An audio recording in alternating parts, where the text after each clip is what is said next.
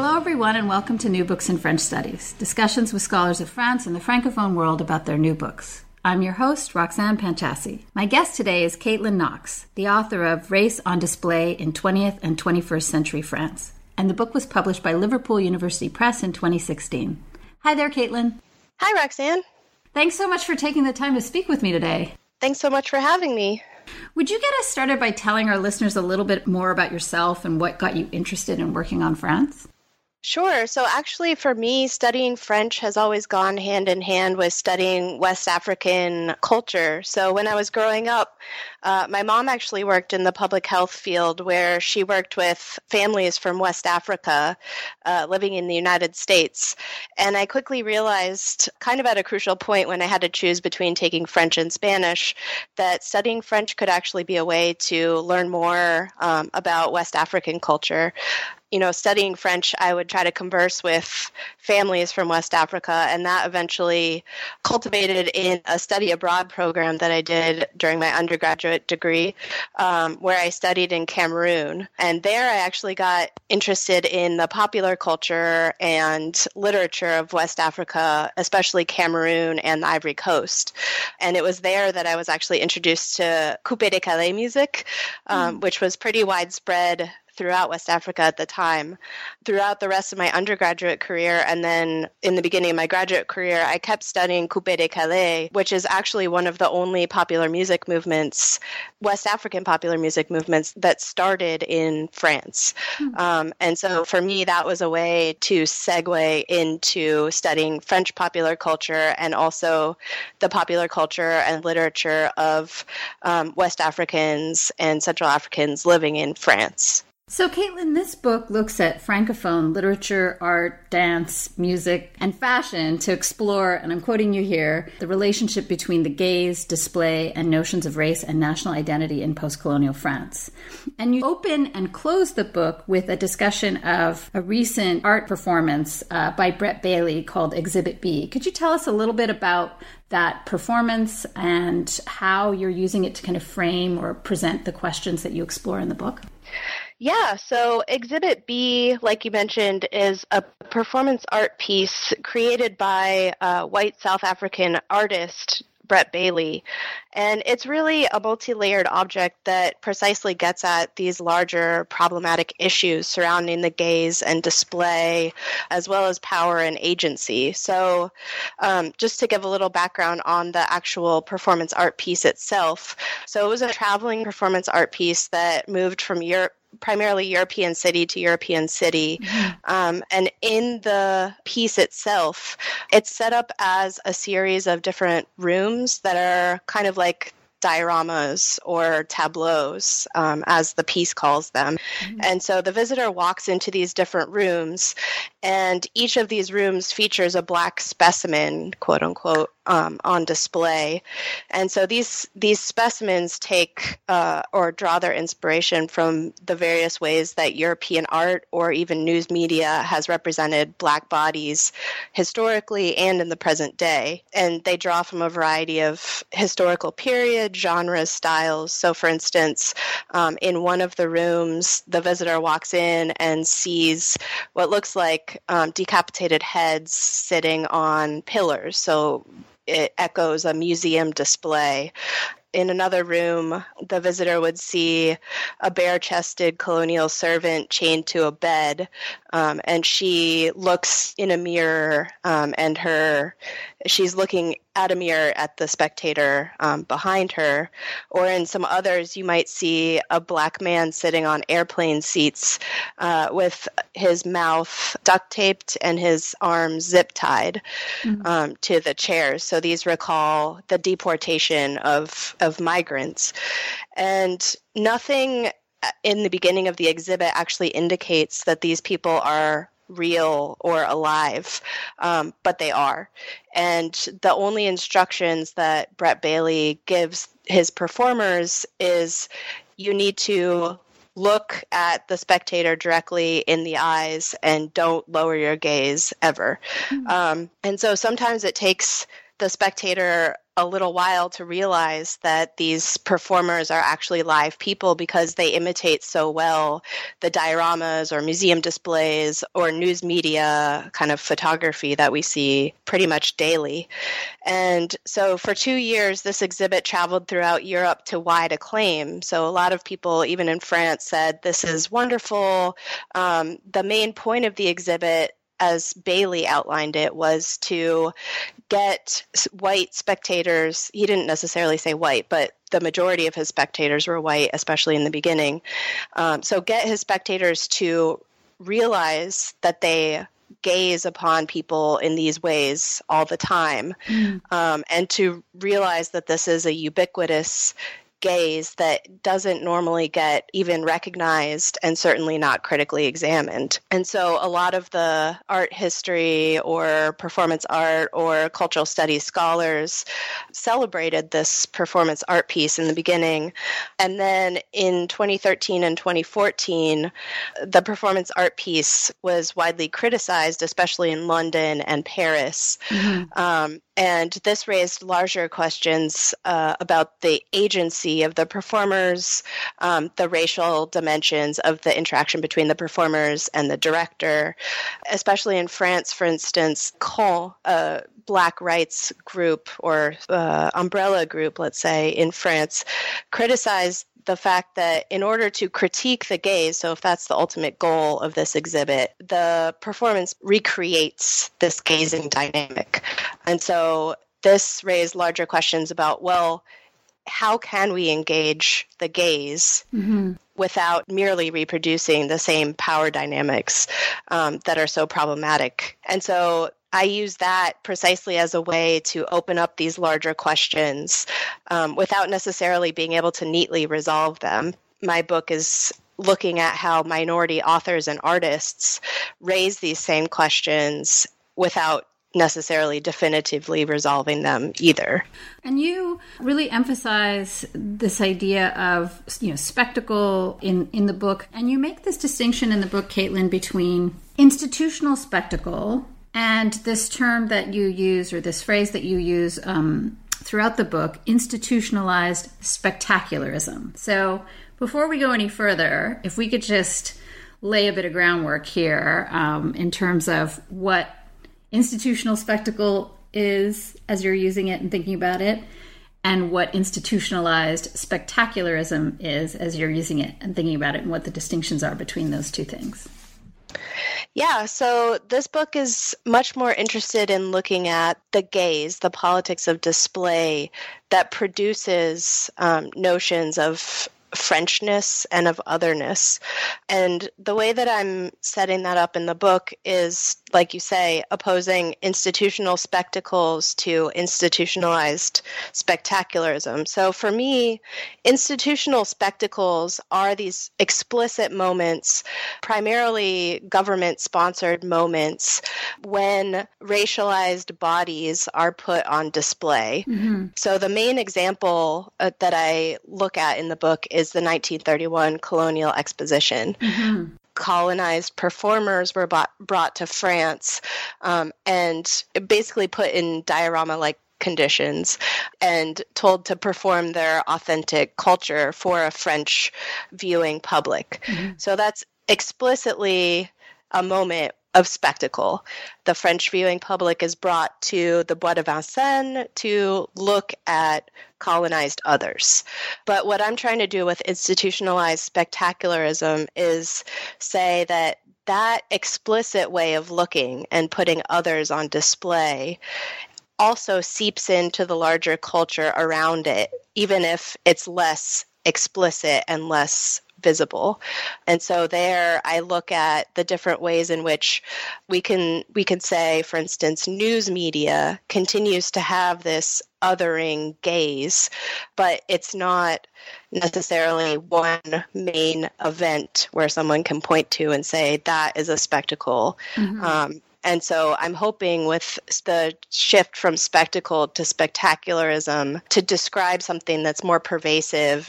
It's a series of nodes rather than kind of one main thing that we can point to. So, Katelyn, a lot of ink has been spilled about what the kind of constraints are for thinking or doing scholarship on race in France, particularly given the you know so-called colorblind uh, society that France at least claims to be. So. I guess before we go any further, we should talk a little bit about how you're using the term race uh, in the book. And, you know, one of the things that you say in the introduction is that race is inclusive in this book.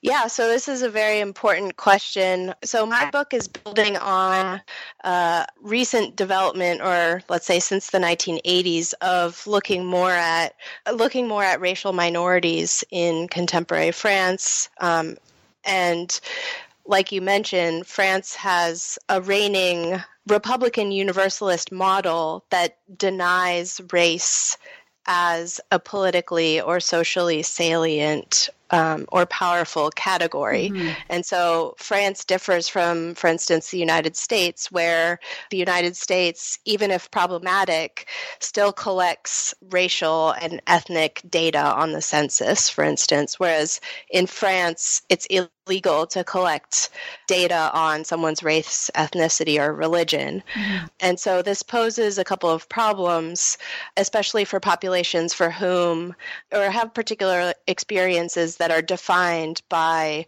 what they term as their race because in France that can't necessarily be quantified mm-hmm. using a vocabulary of race.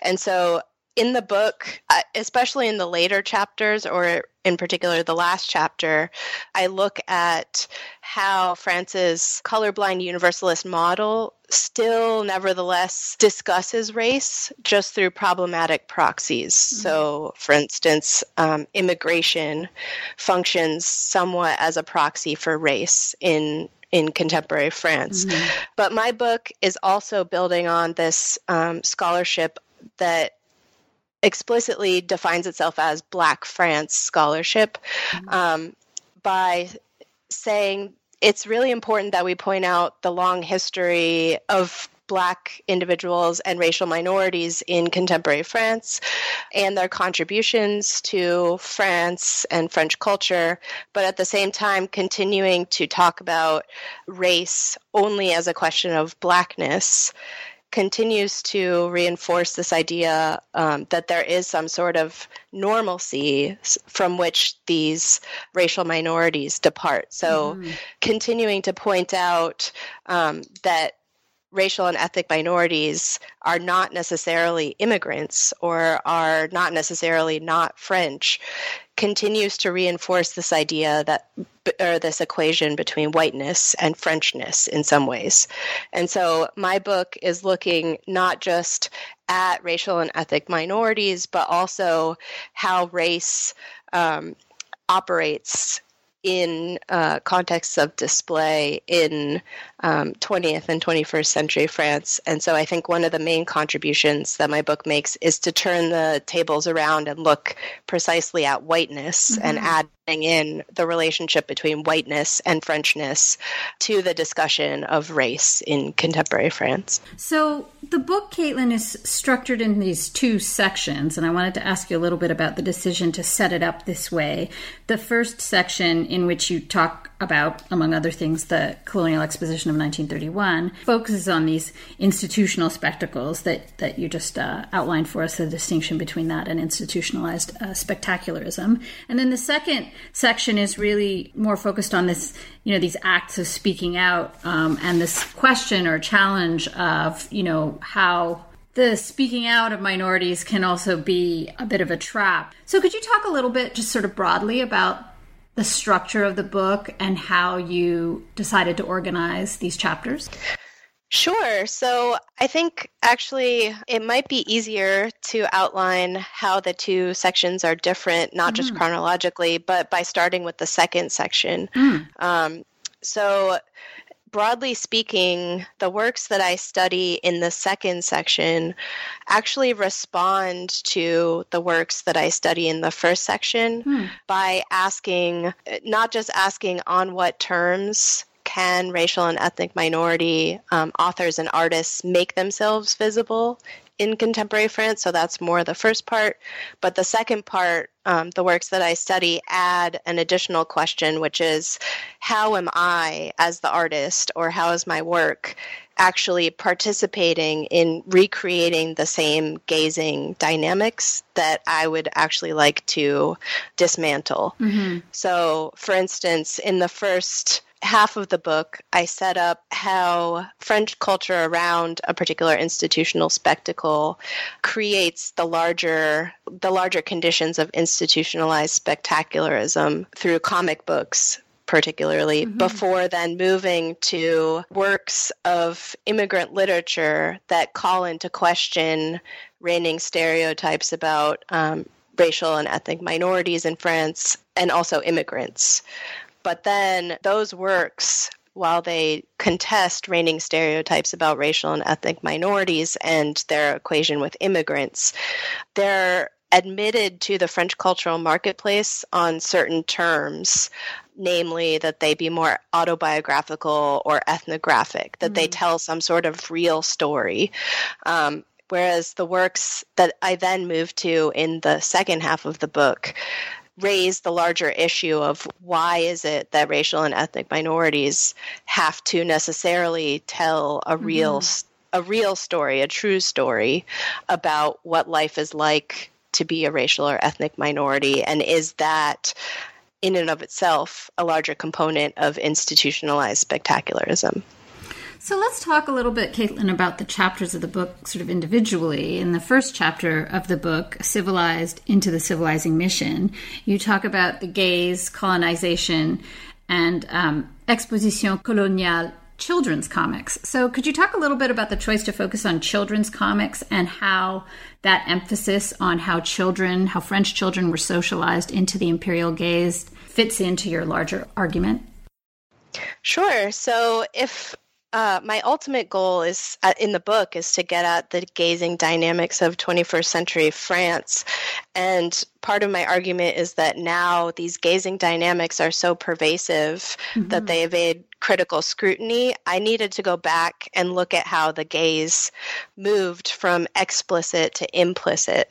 So, like I mentioned before, the 1931 exposition is really a, a moment that we can point to and say, this is when racialized bodies were put on display for the consumption of French spectators. Mm-hmm. But because my book is looking at larger institutionalized spectacularism, I wanted to take that moment that has been addressed comprehensively in scholarship and look at the larger uh, cultural objects around it and look at how institutional spectacle also is surrounded by a larger culture of institutionalized spectacularism.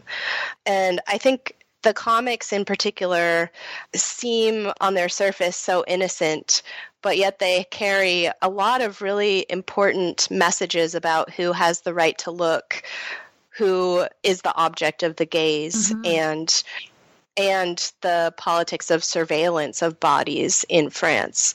And so I wanted to tease out these larger issues a little bit more. And then these, you know, young people reading the comics are then going to become the adults as we move later into the late 20th century. So mm-hmm. this is the heritage that uh, an older generation of France uh, or French people share.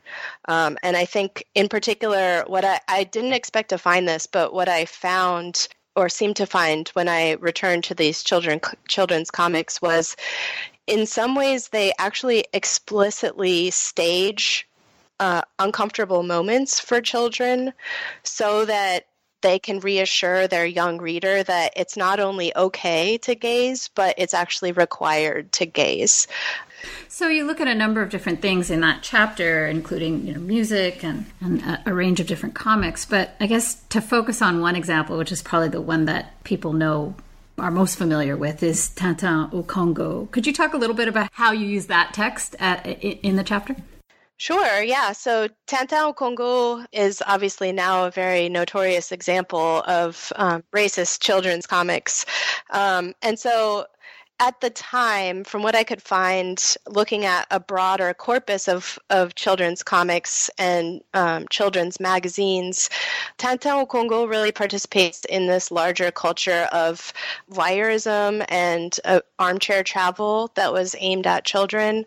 Um, so the colonies didn't just come to them in the form of the 1931 exposition, but they went to the colonies mm-hmm. to see what was quote unquote really going on there.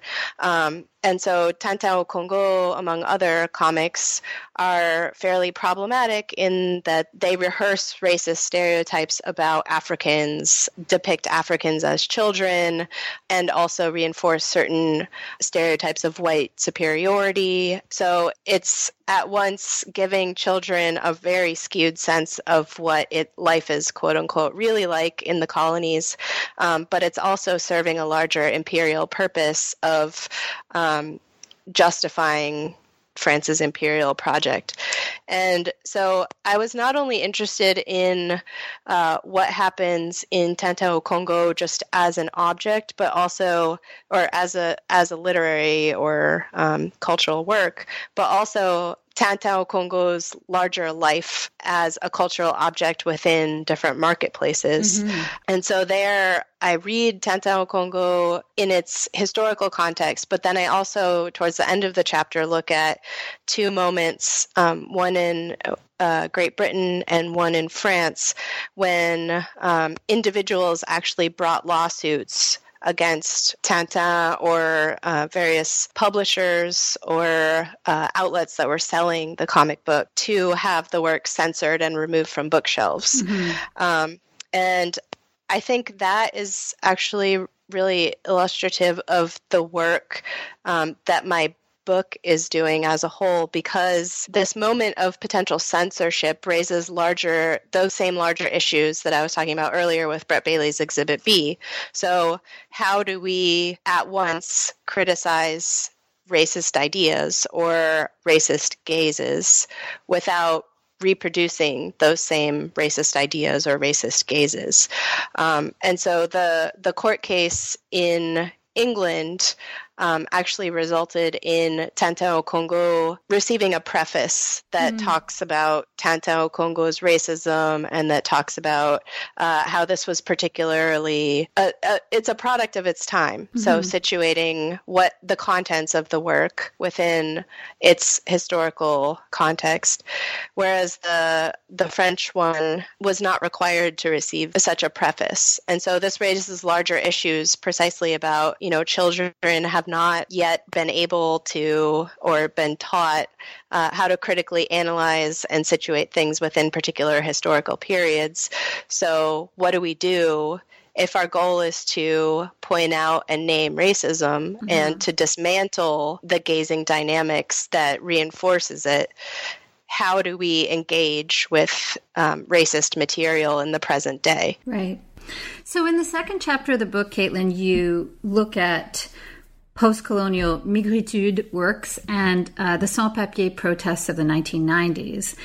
And the chapter is called Self Spectacularization and Looking Back on French History. So, could you sort of give us a kind of broad definition of what self spectacularization is and how it's working in this chapter?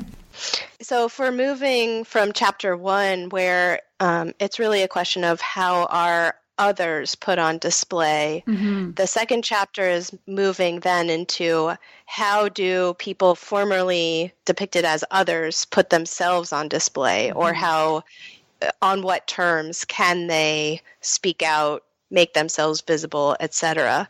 And so this chapter is really um, drawing from two kind of streams at the same time. One is uh, French news media surrounding the sans papier um, affair, especially the 1996 evacuation of um, sans papier from a church. Mm-hmm uh, where the sans papiers were outnumbered three to one, and it was a very remarkable moment um, mm-hmm. that was televised uh, for French viewing publics.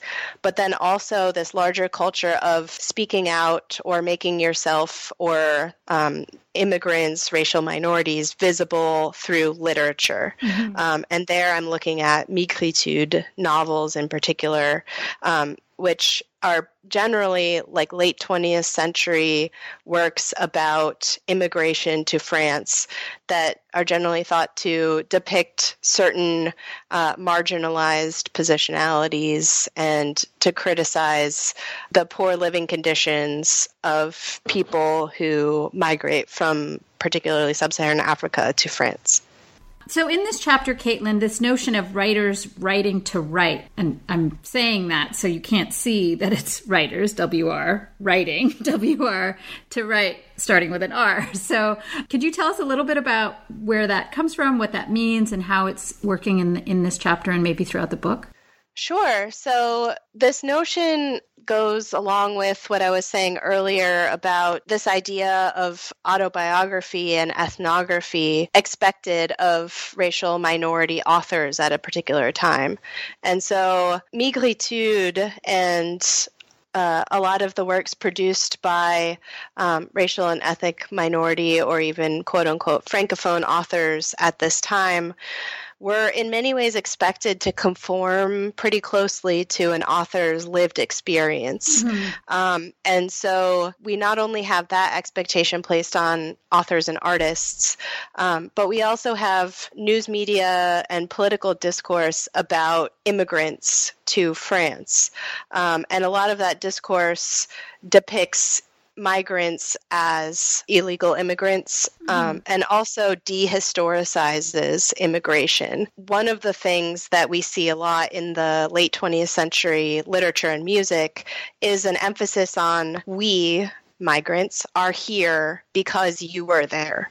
Um, so, this emphasis on migration, especially post colonial migration from sub Saharan Africa, didn't happen in a vacuum. Mm-hmm. It is part of a much larger historical trajectory of French imperialism. So, I use this phrase in this chapter to talk about uh, particularly the expectation that authors of the time write novels or literature in order to write that is correct this idea that post-colonial french migration is just exists in a historical vacuum mm-hmm. um, but that expectation in and of itself is in many ways a larger uh, symptom of institutionalized spectacularism because it reinforces this idea that racial and ethnic minority authors are native informants about uh, what life is really like for sub Saharan African um, peoples or for migrants to contemporary France. I really thought about as I was reading the book, and especially this chapter, although not only this chapter, thought about someone I interviewed several months ago, Kathryn Kleppinger, and her work about the ways in which certain writers in contemporary France feel caught right, or expected to produce a certain type of literature that they can't write about other types of things, but at the same time feel that desire or urge to speak on behalf of communities or to address wrong. So I, I, I really saw the way in which your work fits with that interrogation of the minority writer and minority literature as as a as a category. I hadn't thought too much about it necessarily when I was originally selecting my corpus, but I'm really happy that I fortuitously ended up choosing to focus on J.R. Essomba's Le Paradis du Nord, precisely because he fits into the category of migritude writers, but it's unlike most other migritude writers, especially like Calixthe Beyala or Fatou Diome,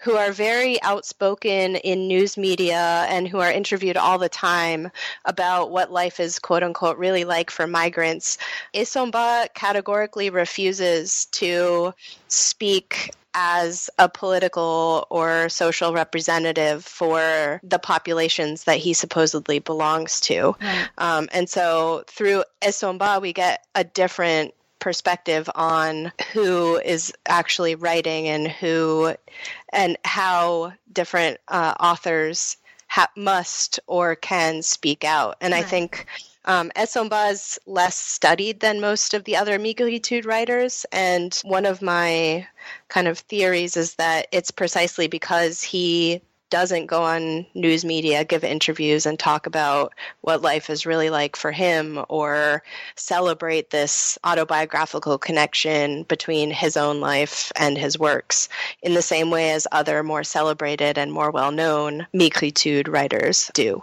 Yeah, it's really an issue around which the kind of convergence of these realms that you're looking at, you know, news media, cultural marketplaces, and then what gets addressed in French and Francophone cultural studies really comes together in that in that second chapter. Moving into the second part of the book, Katelyn, the third chapter brings together well a number of things, but especially literature, race, and fashion. Reading Alain Mabanckou's Black Bazaar. So could you talk a little bit about Alain Mabanckou, this 2009 novel Black Bazaar, and how you're using it to bring together some of these themes and questions?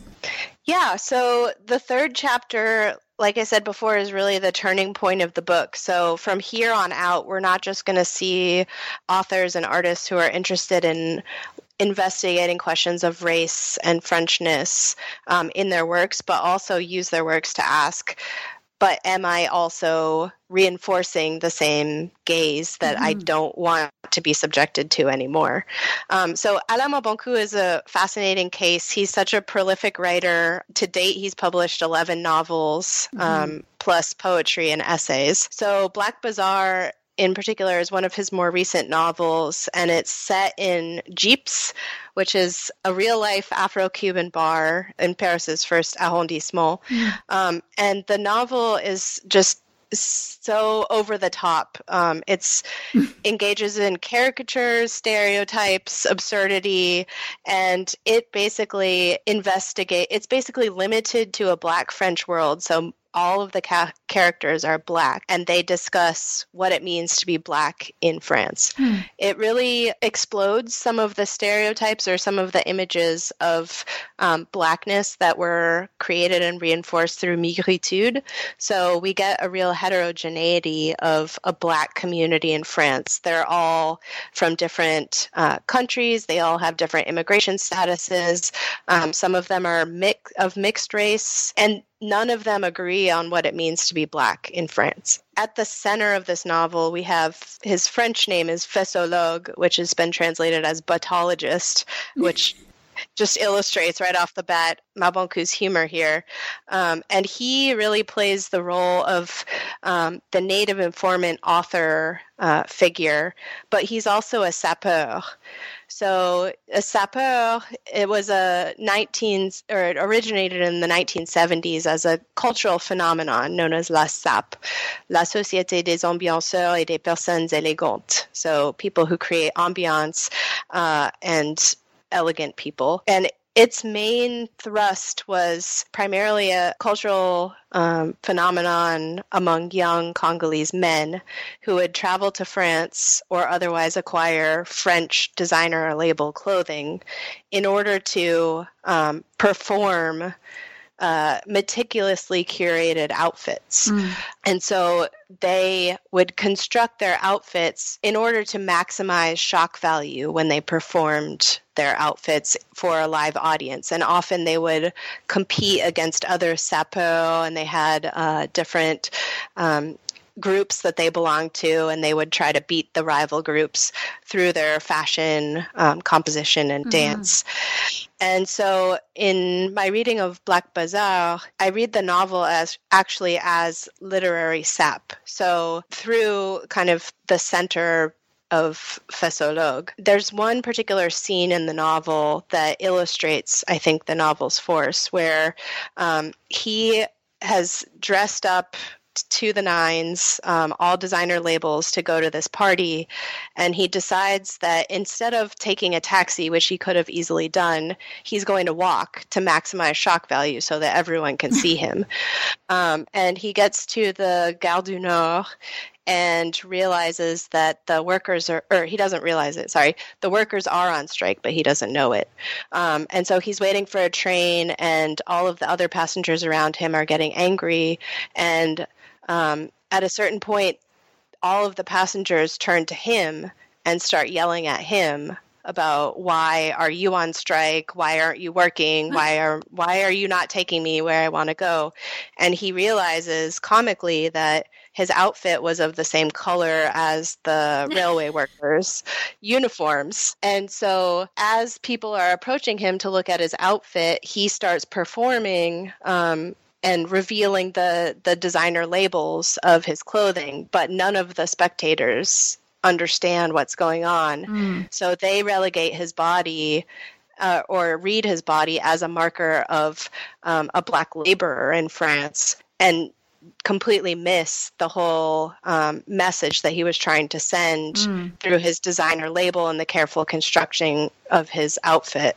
And so for me, that was really a key moment to get at the novel's larger commentary about how black bodies and black authors are read in France. Mm. So, what I do with the rest of the chapter is basically say, in the same way as um, Buttologist carefully constructs his outfit in order to participate in creating this particular narrative about himself and his agency, Buttologist, the author, references uh, literary works from various cultural canons mm. in order to construct this larger argument about black bodies and how they're read in literary marketplaces.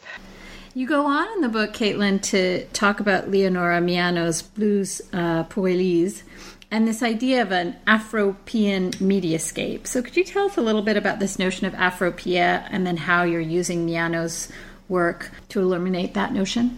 So, Afropea is actually a term that was first outlined in the musical uh, realm mm-hmm. with a, a, work by Zap Mama produced by David Byrne. And Byrne understood Afropean to be more European of, of African heritage. In her more theoretical nonfiction writings, Miano has drawn on this term and defines it as essentially French born uh, individuals of African descent. Mm. Um, and unlike previous generations, Afropeans are French. Uh, so they didn't migrate themselves. They are French. They feel French. Um, and so in Blues pour Élise, her main focus is on Afropean women, primarily urban, bourgeois, hip, quote unquote, normal women that live in Paris. And uh, so what what she's doing with Afropea there is really radically departing, or so critics have said, from the, the traditional stereotype about um, black communities in France and stereotypes associating those communities with um, poverty, exclusion, marginalization. Mm. What I see Miano doing is um, really engaging or picking up the conversation I left off in chapter two, um, which is how and on what terms are minorities visible in France from a news media or broadcast media perspective? And so the novel is actually structured as a music album. So each of the chapters ends with uh, what she calls an ambiance sonore, which mm gives the titles and and artists for each of the musical um, works referenced in the preceding chapter. The table of contents at the end of the novel actually um, doesn't contain the last chapter, which if you look at the t- the title page of the chapter itself is called a bonus chapter much like a bonus you would find a bonus track on right. a cd um, or on a music album and so uh, I read that novel as actually constructing a larger mediascape centered around these young, strong, powerful, rich uh, Afropean women in order to call into question the larger ways um, in which Black populations are made visible on French television or in uh, music. Mm-hmm.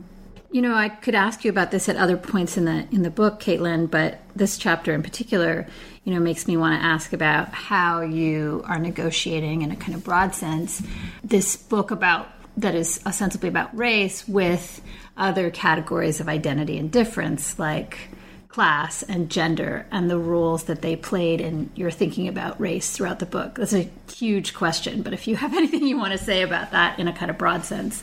Yeah, this is a question that has come up, especially in relation to Afropea um, recently, because Afropean is generally thought to be more um, of a higher socioeconomic class mm. anyway. And so, especially because there is this presumed mobility, um, or let's say Afropeans especially as depicted in Miano, uh, have much more mobility than um, migrants depicted in Le Paradis du Nord. Mm-hmm. And so I think there's definitely a multi-dimensional way of reading all of these issues. So I think you're right to point out that it's not just a question of race by itself, but rather a race as it relates to economic status or uh, gender, etc.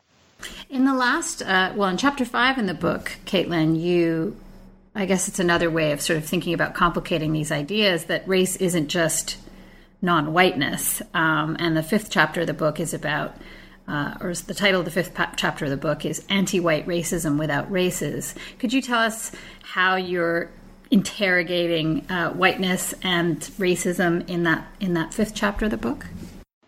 Sure. So that chapter um, was probably the most fun and exciting to write um, hmm. because it takes as its point of departure a 2010 court case that a an ultra conservative but supposedly anti-racist group known as uh, l'AGRIF, l'Alliance générale contre le racisme et pour le respect de l'identité française et mm-hmm. chrétienne.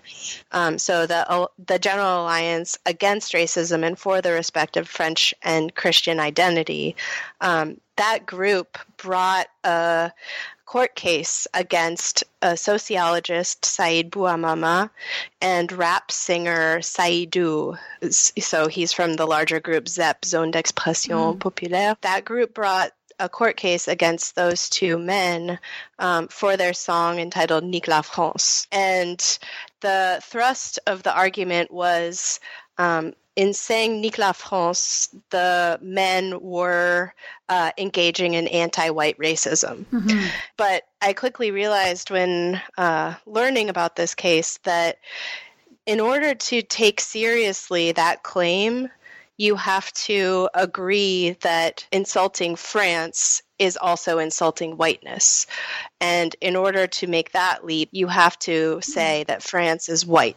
And so the argument that the conservative group brought to court was that they were insulting quote unquote français de souche, so pure French stock. Mm. And that term is often opposed to another, uh, or it's often used as a proxy to talk about whiteness mm-hmm. in France's colorblind universalist um, context. But it's also uh, often opposed to a different term, les issus de, or les issus de l'immigration, mm-hmm. people whose heritage comes from immigration. Um, and so this court case allows me to open up, I think, what has been implicit but always in the background of larger studies of Black France, which is where is whiteness and what role is whiteness playing in national identity? Mm-hmm. Um, and so this chapter then opens up into precisely a larger discussion of these problematic terms that get used as proxies for race and how this rhetoric of anti white racism, which you find um, political figures claiming all over the news media, how that can actually exist in a larger context that denies race as a political or social category. And you also, in this chapter, Katelyn, take on this notion of disciplinary institutionalized spectacularism and you know look at the ways that scholars of french cultural studies have to think about this problem and are in some cases reinscribing some of the problems. Um, so, how do you deal with that as a scholar of French cultural studies? Um, how do you deal with it in the chapter? And then, you know, what about the dilemma of working on this material and asking these questions and then potentially reinscribing some of the problems that you're trying to address? Like, how does that work for you? Mm.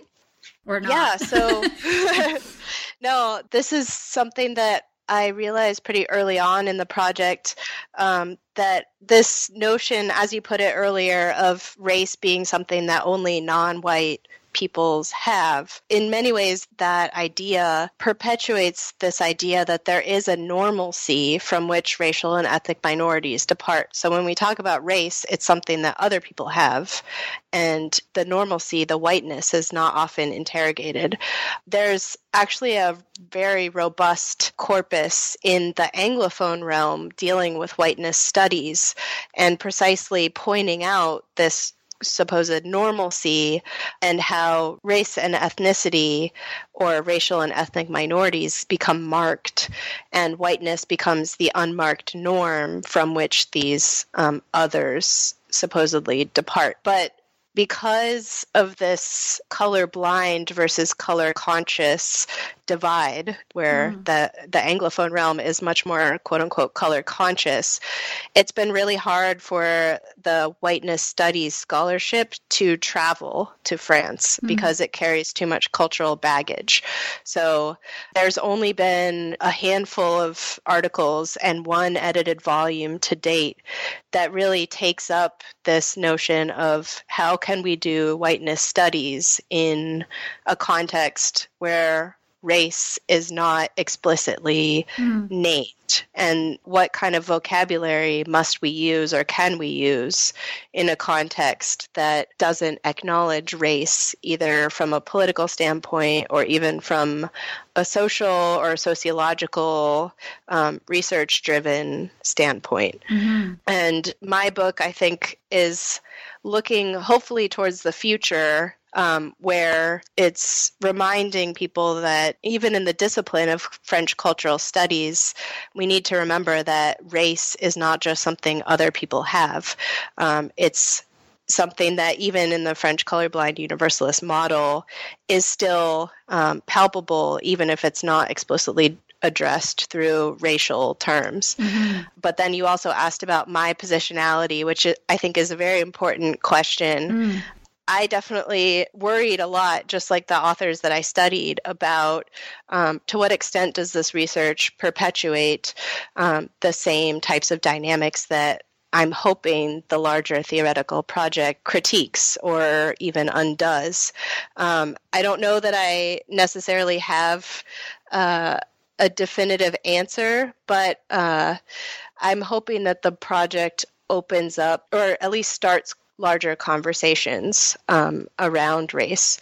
And I definitely, at various moments in the book, um, acknowledge my positionality. Um, mm-hmm. At in the beginning, in the introduction, I explicitly stated that I am coming at this project as a non-black scholar. I was hoping that that would give readers pause because I think we tend to hear things about non-white scholars, about non-white peoples, etc.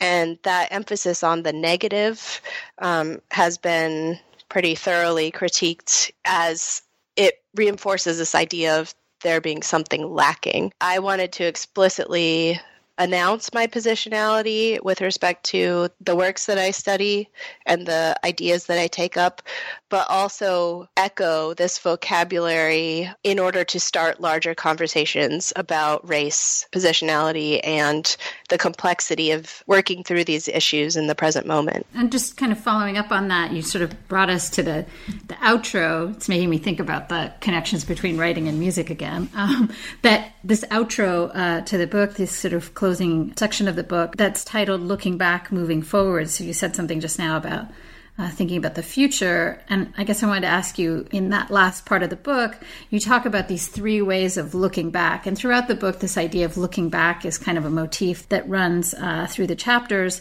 Could you say a little bit more about the significance of that phrase and how you're using it in different ways and what it evokes for you and why it's why it's important in this project? Yeah, sure. So um, looking back, as you mentioned, is definitely a recurring motif throughout the book. So, one of the main ways that it plays out in various chapters is looking back at history and acknowledging, particularly France's colonial past, in order to move forward in ways that is more representative of all of France's now peoples.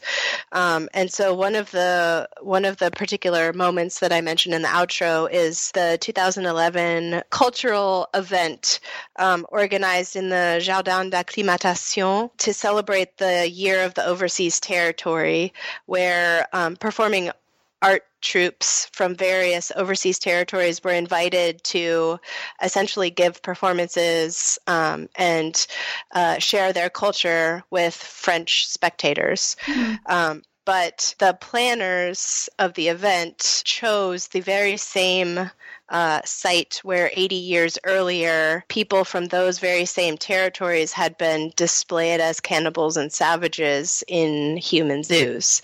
And mm-hmm so this sparked outcry by not only um, political figures representing those um, overseas territories, but also historians um, and and scholars more generally who asked that the um, administration choose a different site for the event or failing that that they at least put up um, some sort of signage and engage critically with the history of that particular place.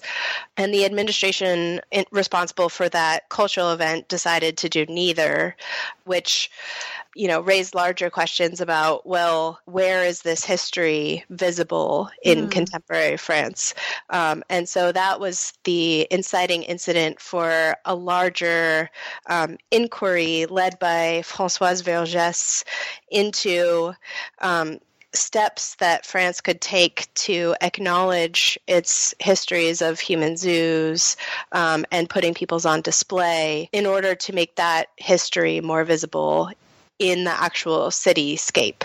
Um, mm. And one of the things that Françoise Vergès's report concluded was reinscribing this history is crucially important, not just because this history needs to be more widely known, but because it actually has um, identitarian consequences for um, peoples of color in contemporary France. So they don't feel like their history is represented. They don't feel like they have, um, the report actually uses the term juste place. They don't feel like they have a place in French history mm-hmm. or a space. Um, and so looking back, really gets at this notion of a broader history in order to ensure that all of France's peoples now feel like they are represented uh, in history and national identity.